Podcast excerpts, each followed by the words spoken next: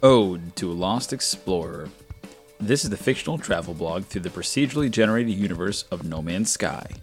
All content within this audiobook is copyright 2016 2018 Andreas Constantine. All related No Man's Sky logos and intellectual property included in this novelization are owned by Hello Games. Music by 65 Days of Static.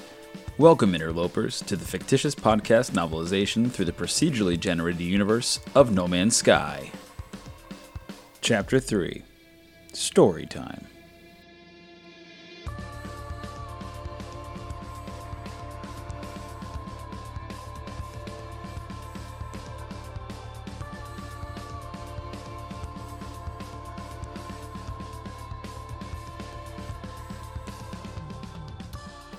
Two problems. First, I froze during the first night while I was outside camping.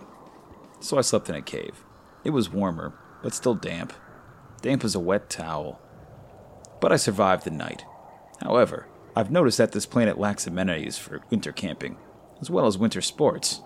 If it had snowed, at least I could try out some of my skiing skills. You know, the ones the the ones I don't have. But at least I dream of having them.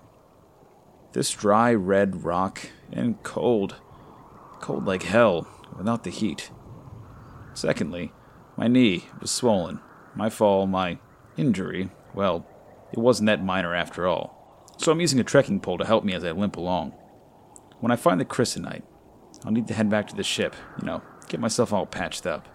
Once the ship is working, the medic, the AI, should be able to fix me up. On the second day, late in the afternoon, I found my chrysonite. Joy, oh joy. Now, get back to the ship before I die out here. I didn't make it back to the ship. Just before dusk, I came across something. A structure hidden in the ruins, alien, with auburn shaded markings on the walls and pillars. I just had to investigate. It's the explorer in me. Without realizing it, it grew dark, fast, very fast. So I had to spend another night out in the wilderness, this time in the safety of the ruins. The main building offered me some comfort from the weather, even though there were no windows or doors. Still, the view was breathtaking, in a freezing sort of way. In the morning, I found a strange circular shape carved out of fragmented stone from the ground, a plaque of sorts. I reached out to touch it, and it seemed to spring to life. A bizarre sphere rose out of the plaque and spun in midair.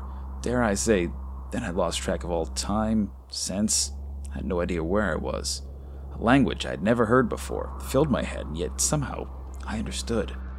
A story played out in crashing silence the destruction of Corvus Prime and the ascent of the Gek? Who the hell are the Gek?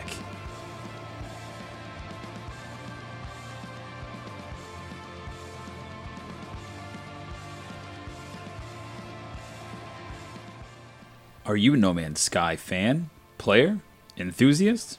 or just enjoy space fiction. Please enjoy this audiobook now, subscribe to the channel, or visit the novelization written by award winning poet, teacher, and author Andreas Constantine at ode to a lost explorer.wordpress.com. Keep exploring, interlopers.